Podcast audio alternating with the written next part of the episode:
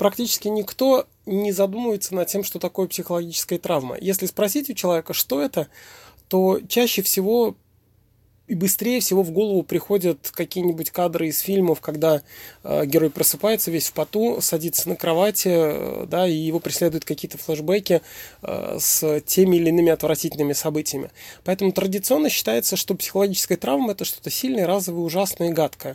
То, что пугает и о чем стыдно рассказать. Э, я хотел бы показать другую сторону психологической травмы и сказать, что гораздо чаще и гораздо более э, травмирующими являются те события, которыми вовсе не кажутся страшными на первый взгляд.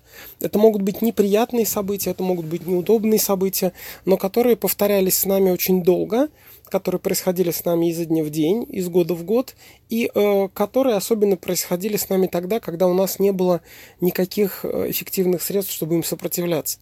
Как вы понимаете, я говорю про детство – если, например, ребенок находится в токсичной э, атмосфере с родителями, которые его регулярно и систематически недооценивают или подвергают хотя бы и вербальному на унижению, то у него, например, правда формируется искаженная очень низкая самооценка, неправильное отношение к себе.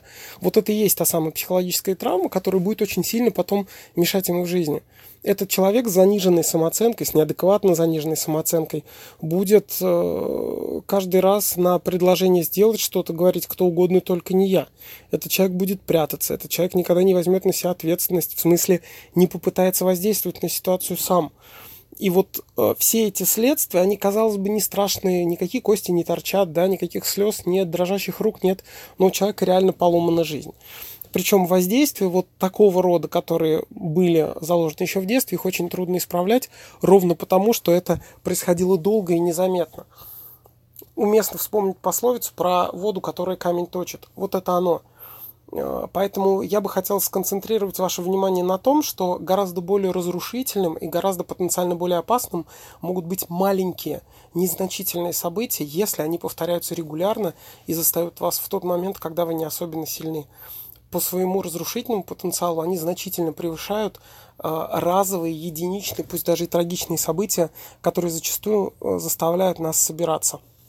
Собираться силами и каким-то образом им противодействовать.